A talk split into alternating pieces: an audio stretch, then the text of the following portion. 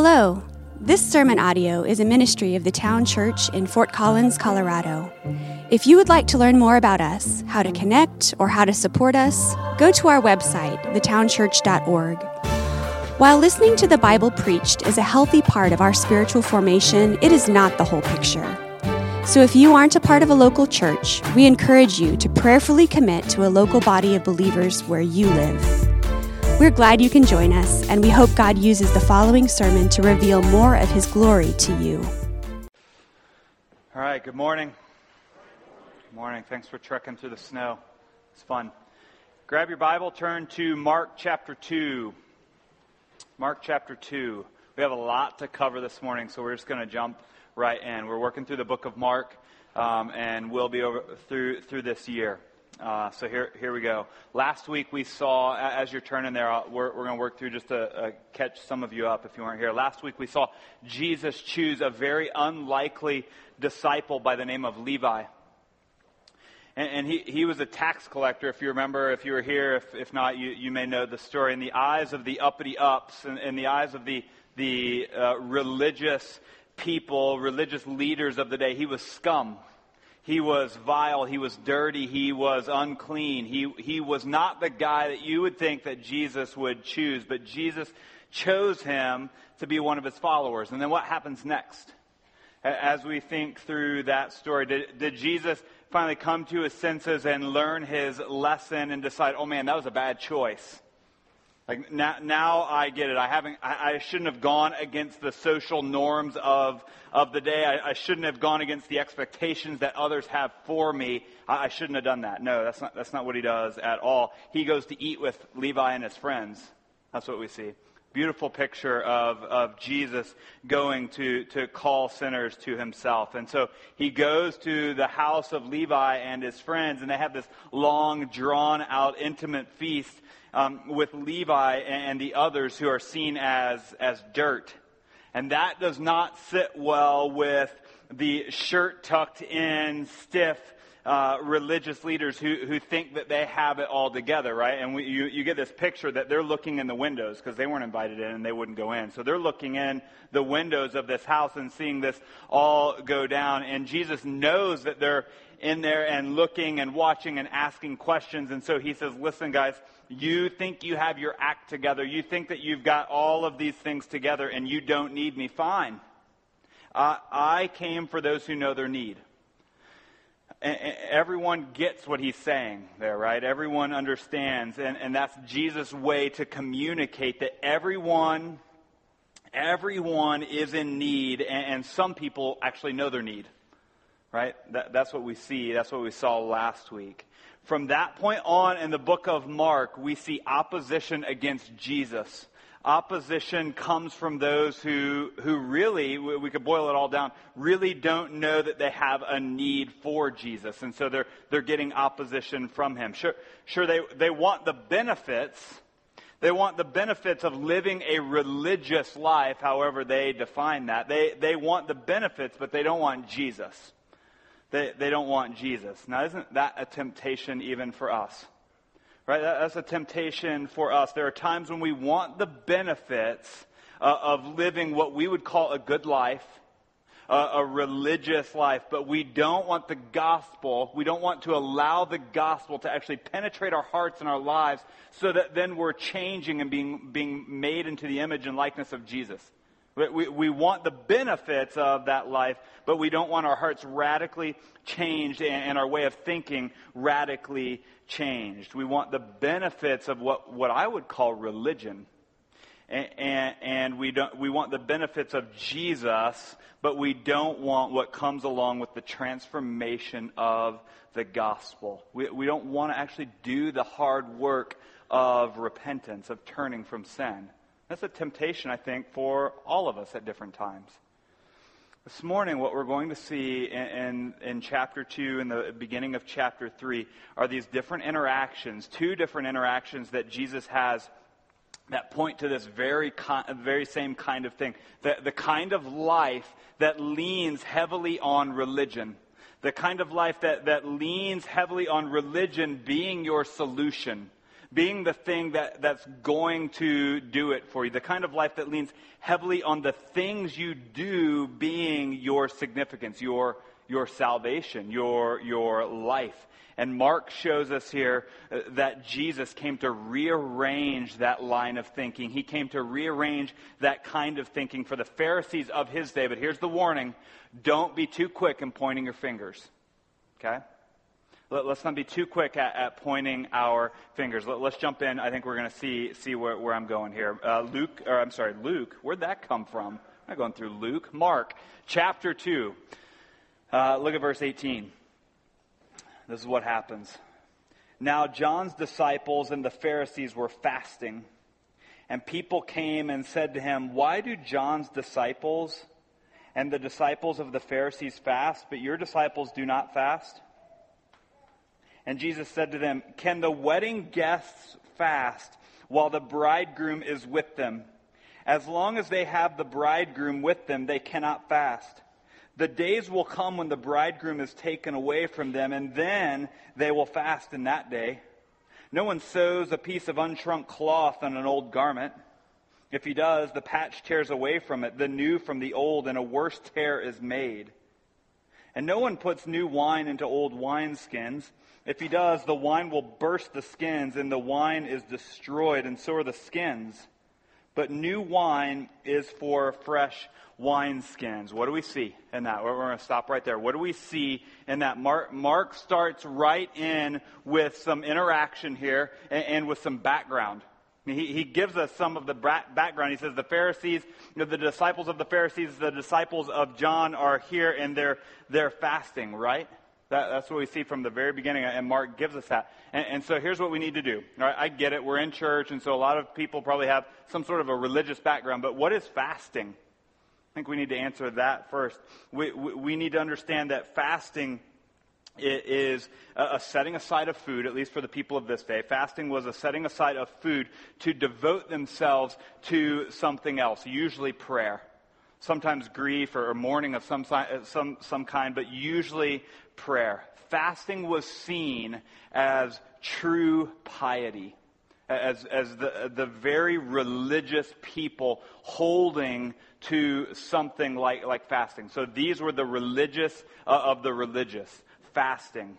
You were a devoted part of your religion if you were seen as, as someone who was fasting. Here, in, in this case, it was Judaism. So Mark um, jumps right in and he says John's disciples were fasting. John the Baptist's disciples were fasting. The disciples of the Pharisees were uh, fasting. And, and, he combines these two groups not because they had anything in common at all, but because he's just throwing out the, here are the two groups of people that if you want to be religious, so, look at them model how they are, are working this out. If you want to be an astute religious person of the day, those are the two groups of people who come to mind. They, they both hold to fasting, but here's the deal fasting was only required on the Day of Atonement. One day was fasting required for the people of God. The Pharisees, however, had a whole list, a whole, a whole track of ways that you could fast, that they were pulling from the Torah, the law. They were, they were pulling these things out, and they made up several lists of reasons why you should be fasting, not just on the Day of Atonement, but they had three different categories. Fasting first, fasting for, for sorrow over national disaster. Right, so the destruction of the temple happens and they fast. The Pharisees say, yeah, you should do that. Secondly, they said, you fast in times of crisis. In times of, of some sort of crisis, there was war or plague or drought or famine. Isn't that funny? That's a funny one right? There's famine, and so you fast. Well, you don't have much of an option, so you're, you're fasting there, right? Thank, thanks for that, guys. Uh, three, um, the other reason is one should fast for self imposed personal reasons. That's the blanket one, right? And so they, they group all of this in. And so on top of that, the Pharisees say, oh, and, and also Mondays and Thursdays. Right? In case we didn't get enough, Mondays and Thursdays you should fast. And so in come the people to question Jesus. Now, these aren't the Pharisees that we see that, that are asking this question. This was a group of common people who are coming to Jesus and asking him these questions, which I think shows us that in this day, fasting was regarded as a mark of true piety true godliness. It's a group of common people, and they come and they, they question. Disciples of all kinds are, are fasting, Jesus, but not yours. Why? And what are all these people getting at in their questioning? I, I, think we, we read between the lines and we see that they're trying to belittle or tear down the validity of Jesus and his disciples right? Uh, who, who is this guy? Who are his disciples? They must be nobodies because they aren't doing the things that the other devoted religious people are doing. Isn't that what's being asked here, right? That, that's what they're asking. They don't really care what they've put in their mouths and digested. They're asking, why are you not like these other religious people? Now, how does Jesus respond then to their questioning? He responds with three, responds with three very vivid pictures very vivid images of, of how this goes down. The first one, he paints this picture of a, of a wedding feast. Now, the typical wedding feast of this day was about seven days long. It would drag on and on and on. And, and during that time, during those festivities, there was feasting, there was eating, not fasting right? There, there was eating. And Jesus says the guests of the wedding cannot be asked to abstain from eating if the wedding party is there. They, they can't be asked to not eat. Now, let's not miss something here that, that Jesus throws in, right? We, we can't miss what Jesus is saying. Jesus uses a very familiar word to trigger a response in the minds of the, those who are questioning. He says the, the guests at, a, at the wedding cannot be asked to abstain, abstain from eating if the bridegroom is here. If the bridegroom is here, the guests cannot be asked to fast. They should celebrate. Now, that word bridegroom is, is peaking in the, the ears and the minds of these people because throughout the Old Testament, only God is the one who's referred to as the bridegroom. And so, what's Jesus saying here? In a sense, what Jesus is saying is, I'm God, and I'm here. I'm God and I'm here, and we can't ask the people who are around me to abstain from celebrating while I'm here. Uh, that, that, that's shocking for this group of people who, who are listening in. And the next thing that he says is this there will be a day when the bridegroom's taken away from them, taken away from the people. Then they can fast, then they can mourn. The wording that's used there is not to show that the bridegroom is leaving on his own volition. So don't get that mind that he's off to his honeymoon. Like, that's not what's happening. In fact, in that day, the, the bridegroom didn't leave, the, the guest did. And so Jesus is not saying, yeah, I, the bridegroom's leaving on his uh, own, own volition. Rather, he's being taken away. There's a violent taken, being taken away. And so Jesus is doing what? He's foreshadowing what's coming, right? He, he's foreshadowing that time when, when he's going to be violently taken to his own, own death. And so Jesus says, yeah, I, I'm here now. And, and so we've got to celebrate. These disciples are around me. It's not a time to mourn. There's a day coming when I'm going to be taken away. Then they can fast. That's the first picture he paints. Very vivid in their minds. The second picture that he paints, or the second little parable that he tells, he's doing so to answer their question, um, and, and he begins to talk about cloth, right? Jesus is now into fashion. And, and so he begins to talk about cloth. It's, it's, a, it's an easy, easy image to understand. Let, let me help us all get there. When you buy a cheap cotton t shirt, what happens when you wash it for the first time? What happens? Shrinks, right? In fact, it shrinks to a size that's only, only appropriate to be sold at Baby Gap or Hollister, right? Same store. Um, it, it shrinks to a size where you can't actually get into it. Now, let's pretend that that shirt from Hollister actually ends up being the shirt that fits you, which it never will, and, and it becomes your favorite shirt. You, have washed it enough, and, and, it's not going to shrink anymore because it's not physically possible to get any smaller. All right? Eh, but one day you snag that shirt on something and you rip a softball size hole into that shirt. Right? Now what do you do? You're devastated. I know a lot of you are devastated about your Hollister shirt.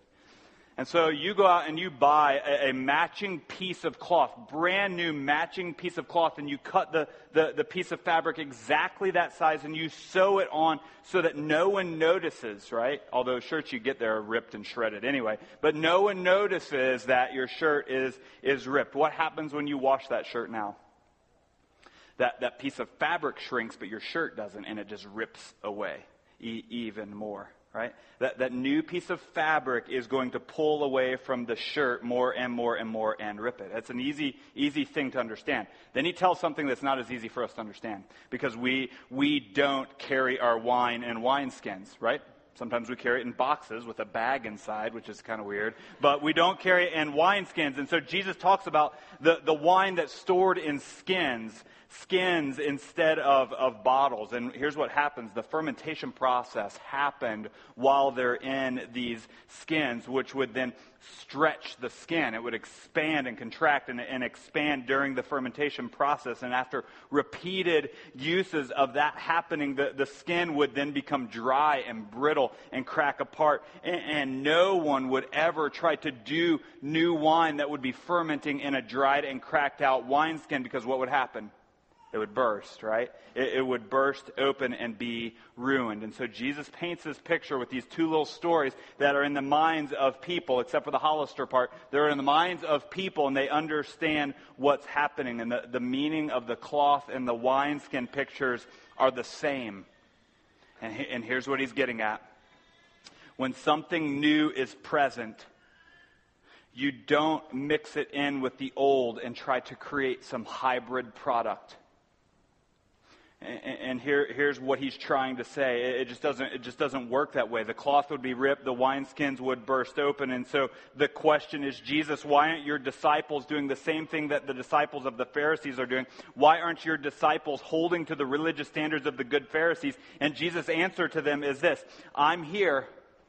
I've brought a new way of thinking I brought a new way of thinking. While I'm here, it's time for celebration. You can't mix the old way of thinking in with the new way. You can't have mourning and, and sorrow and, and religious piety based on the things that you've built up and me. It, it's just not going to work. Does that make sense? You see, see where Jesus is headed there. That's a completely new way of thinking for a lot of these people who are now standing here thinking, I just asked this question and he just nailed me. Jesus is not an add on, right? That, that's what we need to hear. Jesus is not an add on. But how many of us live our lives that way?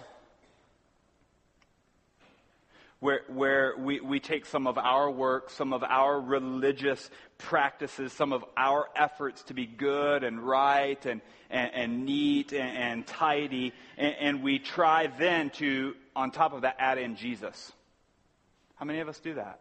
I think we, we may all fit into those categories. We tack Jesus as, as an add on to our religion. Jesus is not an add on.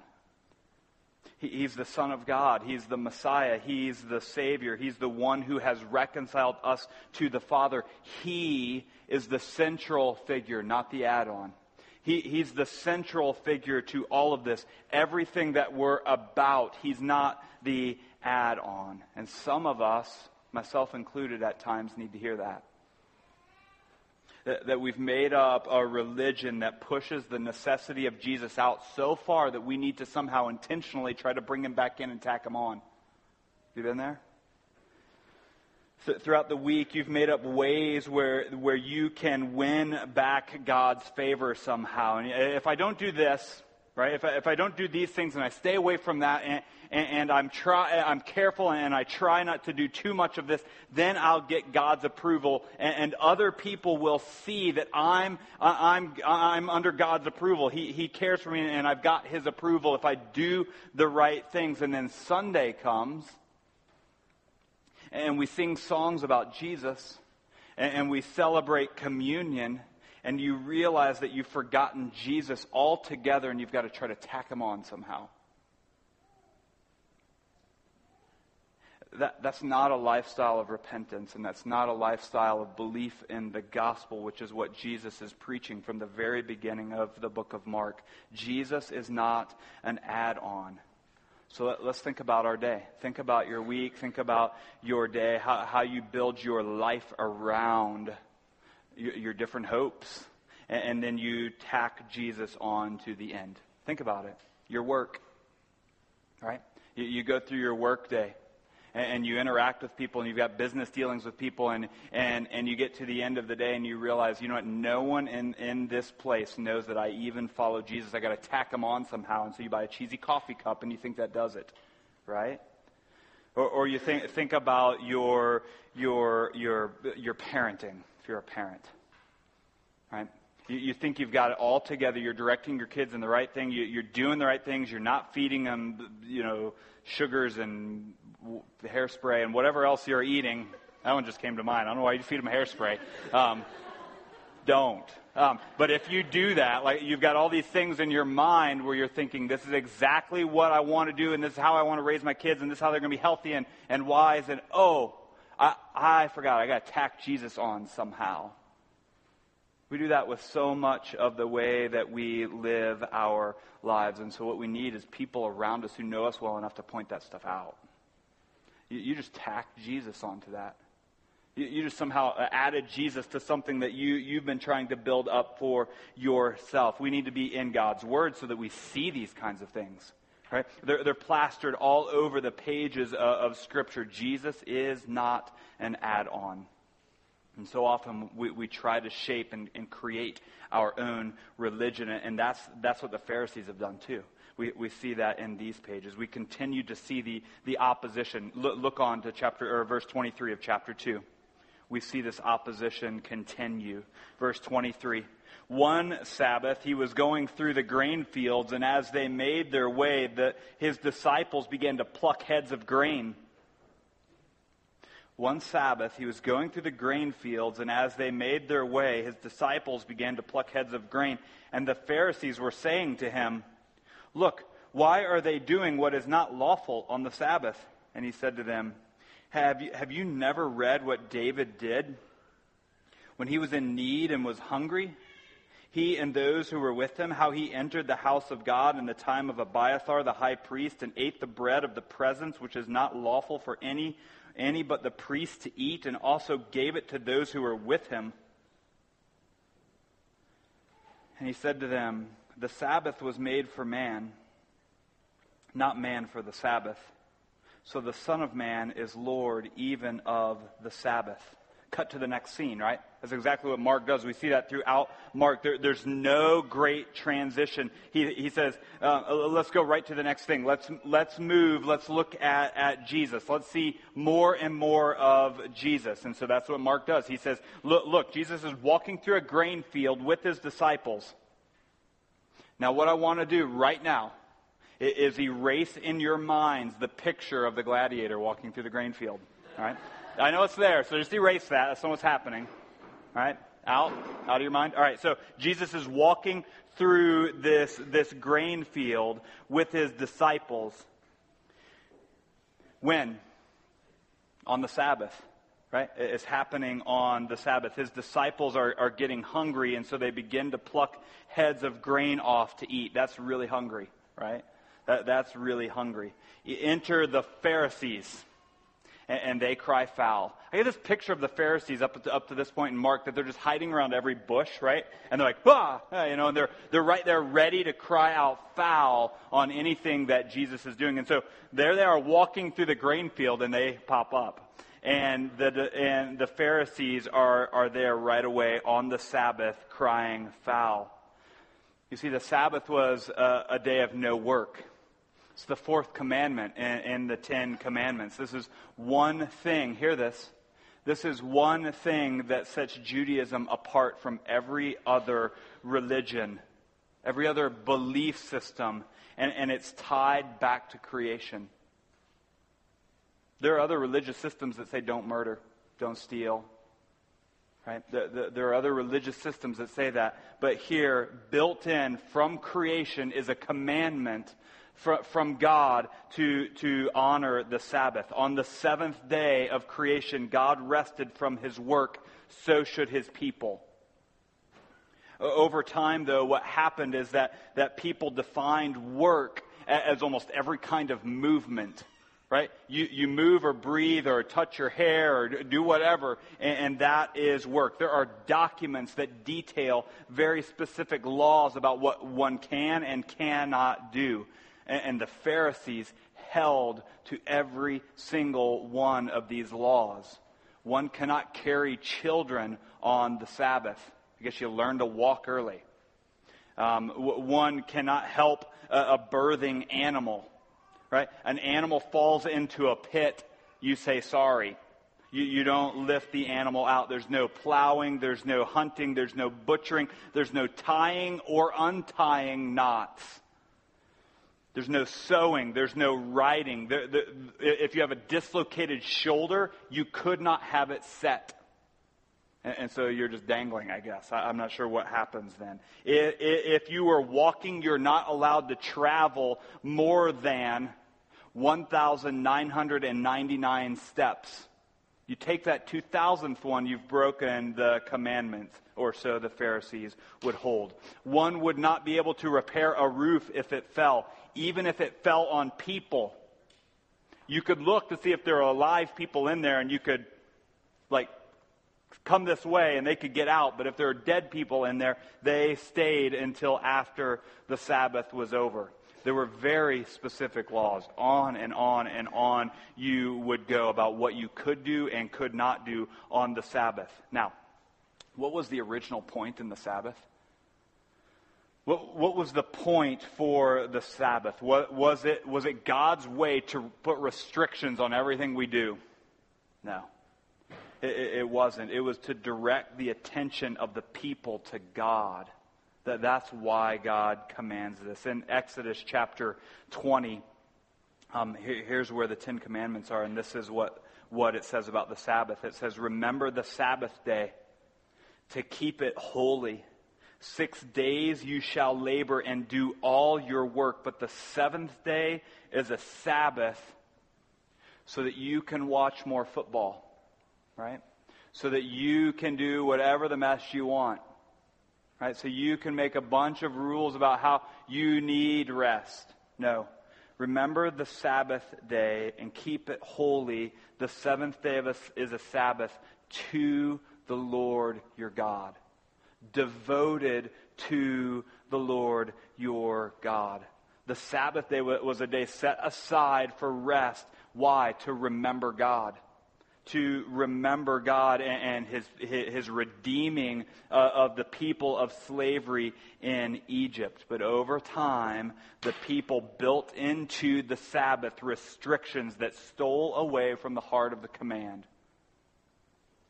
And here in Mark, we find Pharisees questioning Jesus uh, about his disciples. Why are your disciples doing what is not lawful on the Sabbath? What's their concern?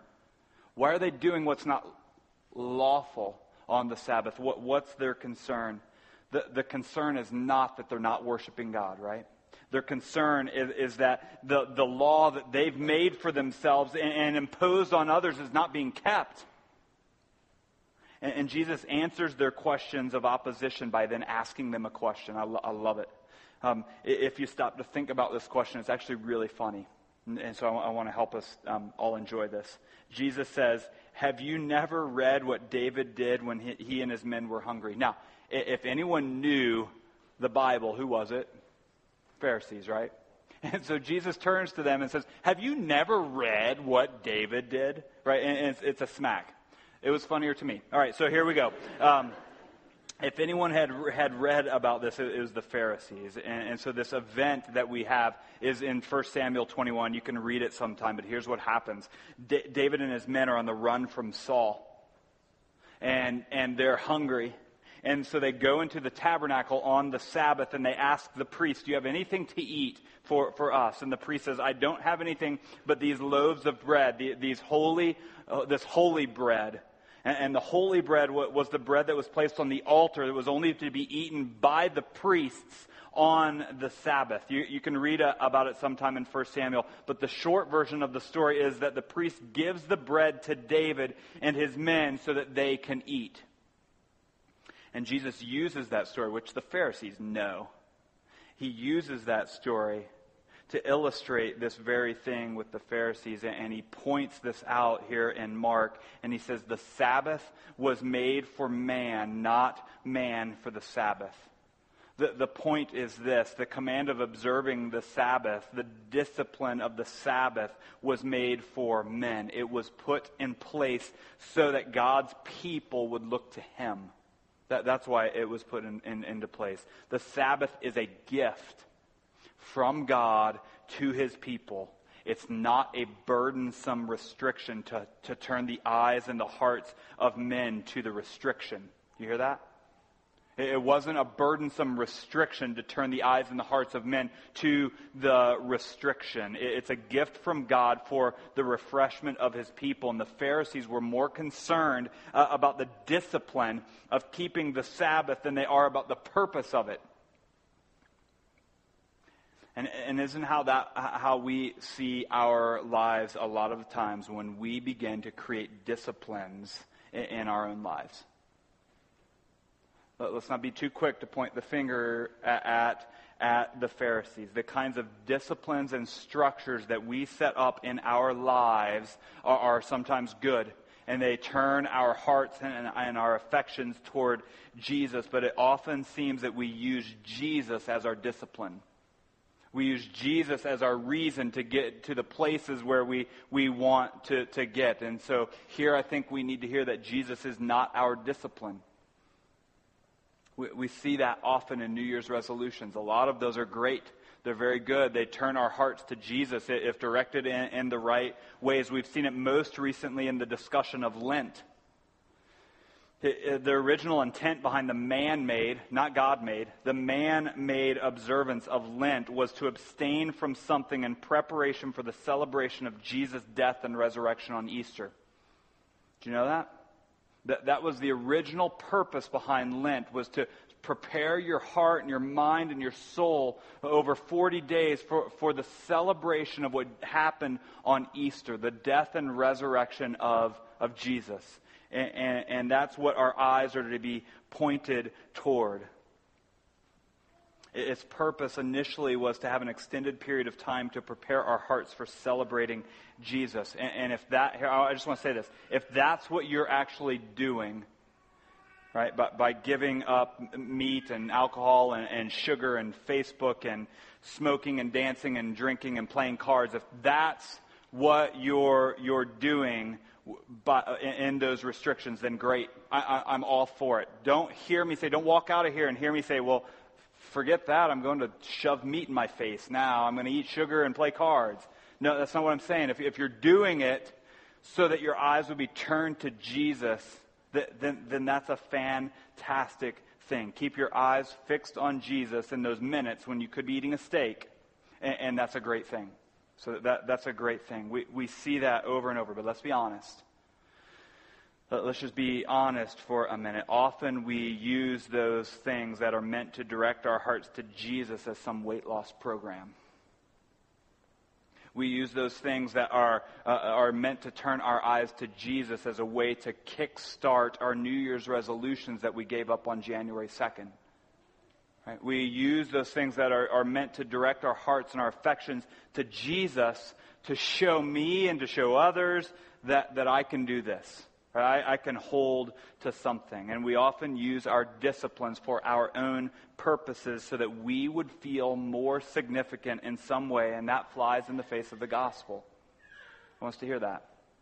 If we're doing one of these things to, to in some way hype our own significance, then, then that flies in the face of the gospel. There is nothing we can do to earn the acceptance or, or favor or significance with God. And Jesus is saying here the discipline of plucking grain or not plucking grain is not the issue. The practice of the discipline is not the issue. The issue is what? Why did God set up the Sabbath? So that there would be set aside time to focus on the goodness of God. It's a time of refreshment and renewal and relationship with the God of the universe. And so, what does Jesus say? The Son of Man is Lord even of the Sabbath. Again, he says, I'm here. I, am here. I, am the point of these disciplines. All of these things are meant to point to me, and I'm here and I'm Lord over all of these things. The discipline is not the point. I am. And I think we need to hear that. That, that Jesus is not our discipline. He, he's our Lord. He's the one we're looking to. He's, he's the one our discipline points to. It's no longer accomplishing what it is meant to, to accomplish, and, and it's become an, an, idol, and so we need to turn from that and, and turn to Jesus. Jesus is not our discipline tool. Got that? It's not an add on. He, he's not our discipline. What else do we see of Jesus? If he's not those things, then what is he? That, that's what we need to, to end on. Look at chapter 3. Look at chapter 3. Look at, look at verse 1 says this Again he entered the synagogue, and a man was there with a withered hand. And they watched Jesus to see whether he would heal him on the Sabbath. There they are again, popping up right behind the bush or the chair or where, wherever they're hiding. They watched Jesus to see whether he would heal him on the Sabbath so that they might accuse him. And he said to the man with the withered hand, Come here. And he said to them, Is it, is it lawful on the Sabbath to do good or do harm? Or to, to save life or to kill, but they were silent. And he looked around at them with anger, grieved at their hardness of heart, and said to the man, Stretch out your hand. He stretched it out, and his hand was restored. The Pharisees went out and immediately held counsel with the Herodians against him, how to destroy him. Jesus enters the synagogue and, and it happens, just happens to be that while he's there, there, there's a man there with a withered hand, a deformed hand of some sort. It's almost as if they, the Pharisees have, have hired this man to come in so that they can set up some test to see if Jesus will give in. Now, why does all this matter? Why? Because it's on the Sabbath again the Pharisees are looking to see if he's going to break the laws of, of the Sabbath. They're, they're wondering if Jesus would work to heal this man on the Sabbath. They were waiting, Mark tells us, to accuse him. And Jesus knows that, and so he calls the man over toward him. He says, Come here. And, and then what's he do? He, he points his direction, uh, his attention to the Pharisees, right? And, and he asks them two questions to put the weight back on them. They're pointing this out on him, and he puts the weight back on them. He says, Is it lawful on the Sabbath to do good or to do harm? That's the first question. The, the Pharisees had only one answer, right? And, and their answer was this it, It's lawful on the Sabbath to not work, period. That, that's their only answer. That's the only thing that, they, that comes to their, their mind. Is it lawful on the Sabbath to do good or to do harm? Well, Jesus had a different answer than what the Pharisees would probably answer. And his his answers sprang from kindness and mercy and what was required of him as, as God's son. Really, what, what's required of every person who, who says that they are a follower of God. In the book of Micah, we get this questioning from the prophet back and forth. And, and he works through this whole thing and he says, How, how should I come before God? Micah, Micah chapter 6 says, How should I come before God? What, what kinds of sacrifices should I bring to you, God? Should I, should I, bring, should I bring thousands of rams? Should I bring rivers of oil? Should I give you my, my first child? What should I give to you? Now, what, what's, the, what's the question being asked here in, in the book of Micah? Really, what's being asked is, What is lawful for me to do? And whatever is lawful, I want to one up it in some way. So, God, tell me what's lawful, and, and I want to set that up, the bar up a little bit higher. Uh, but, but here's the answer to that line of questioning in Micah chapter 6. It says this He has told you, oh man, what is good. He's already told you what's good. And what does the Lord require of you but to do justice and to love kindness and to walk humbly with your God? What, what's more important? what's more important to the, the questioning of the Pharisees and, and the question that then Jesus asks of them? Is it, is it lawful on the Sabbath to do good or to do harm? Remember, the Sabbath is set aside for rest and renewal from God so that we would see more of God. The Sabbath is about God, and, and woven through that is, is God's desires for his people that they would be humble and that they would, they would have mercy toward others and that they would, they would love others. And, and when Jesus sees a man with a deformed hand, the way that God would be made more holy would be to act in mercy and in kindness toward that man. That's more lawful when Jesus begins to think about it. Does that make sense? Jesus is thinking, what is more lawful here? To, to honor God in the way that I'm acting and the way that He's, he's called me and others to act, or, or to, to abide by a law that's been placed on me by, by man. And so Jesus asks the question Is it lawful on the Sabbath to do good or to do harm? And the implied answer is, I've got to do good and loving things for this man because that's about God's honor, not yours or mine. There's mercy there, there's kindness and there's humility there in our Savior. J- Jesus knew the plan of the people, didn't he? He knew the plan of the Pharisees, and he, he could have very easily avoided their plan by not healing this man. He, he knew what the end of this story was, and he could have very easily avoided that by telling the guy, hey, meet me out back, I'll heal you there. Right? The second question Jesus asks is directed at the Pharisees, and it's about their motivation and, and, ultimately their, their end plan. And he says this Is it lawful on the Sabbath to save life or to kill? Their intent was to try to find reasons for, for to accuse Jesus.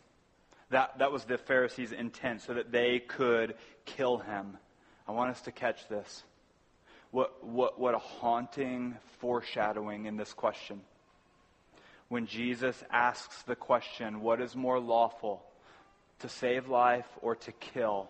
He's looking at the Pharisees and he's asking that question of them. Jesus knows their plan is to kill him. And, and he knows the Father's plan is to save many by his death. And so he asks the question what's more lawful? On the Sabbath to save life or to kill it. Either way, God wins. Jesus is a merciful and humble Savior. Je- Jesus knows their plan, and we're told that He looked around at, at, at, them with anger and grieved at their hardness of heart. And when He looks at this man's hand, He, he grabs it, he, he completely restores it, heals it, showing kindness, his, his mercy, His humility. Jesus had the authority to heal. Even when he knows his healing will be cause for his own destruction, he heals. And the Pharisees do what? They immediately leave the synagogue silenced and angry, and they hold a meeting with the Herodians, a group of people who were for Herod. Just sim- simply leave it at that. A group of people who are for Herod, they, they leave the synagogue and they set up a meeting. And in this meeting, they're, they're planning the death of Jesus from the very beginning in this interaction in the synagogue, the Pharisees had a plan to accuse Jesus. They were going after Jesus so that they could move toward their ultimate plan of destroying him. And, and Jesus has the authority to heal, yet in his um, humility, he goes along with the plan, knowing the outcome of the plan is to save, right? To be killed and to save. Jesus is a, a merciful and humble Savior. So we see in, in this very first verses of chapter 3. He's not our add on. He's, he's not our discipline. He is our merciful and humble Savior. Now, here's the challenge for us, and we'll be finished. Here, here's the challenge in all of these interactions as we think through all, the, all three of these sections. How do we, how do we view Jesus? How do we view Jesus? Let's not be quick to point our fingers at the Pharisees because at times we probably view Jesus as an add on, don't we? There are times in our lives when we probably view Jesus as our discipline tool. but Jesus did not come to be, to be used by us to meet our desires. You hear that? Jesus did not come to be used by us to meet our desires, to help us gain significance for ourselves, to be tacked onto life as an afterthought. That's not why he came. He did not come to be used by us, but he came to be used for us. He came to be used for us to reconcile us to the Father. So, my question for us as we think through these passages and we, we think uh, about all the others that are doing wrong and we're pointing our fingers is what is our view of Jesus? This morning, if there are areas in our lives where we're, we're seeing that we've, yeah, we, we've just tacked Jesus on as an add on, then we need to confess that. That's sin. It's sick. It's sin. And if there are areas in your life this morning where, where you've seen that you've used Jesus as some discipline tool in your life, you need to confess that. Because that's sin and, and that's a, a, sick view of who Jesus is. And here's what we need to do we need to then ask God to help us turn from that. Because that's woven through who we are in a lot of sinful and nasty ways. And so we need God's help to turn from that. And maybe you're here this morning and, and, all of this talk about Jesus and who he is and, and, and what he is, maybe it's all new to you. And so here, here's what I would say to you. Keep coming back and, and hear that the gospel is not about tacking Jesus on or, or doing the right religious things, but the gospel is, is about re- turning from sin, recognizing you have sin, and recognizing that Jesus is your significance, not you. That, that's what we all need to hear. And, and I pray that that would sink in deeply, that Jesus is our foundation. When, when everything else is, is shifting and, turning and, and, and shifting out from underneath our feet, Jesus is our foundation. Can I pray that for us, that we would believe that? Let, let me pray. Father, as we work through a, a, long passage of Scripture and we see how Jesus uh, interacted with the Pharisees, um, I, I, pray that we would see ourselves, um, places in ourselves where, where we're like the Pharisees. Help us to see those things. Help me to see that. God, I need your help. So often I, I, um, I view your son as as some add on, something that's going to get me to the next place. God, I confess that that's sick. I confess that that's twisted and, and a slap in the face of the reason why you sent your son. He's not a tool to be used by me. He's your son who you sent to become sin for us our sick and our, our twisted sin um, has been placed on Jesus. Help us to know that and to see that.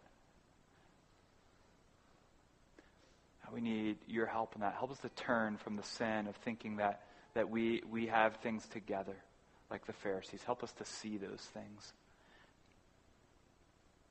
All these things we pray, knowing that you help, knowing that you are here as a help. You've, you've left your spirit as a help for us. And so we, we plead with you to help us. Amen.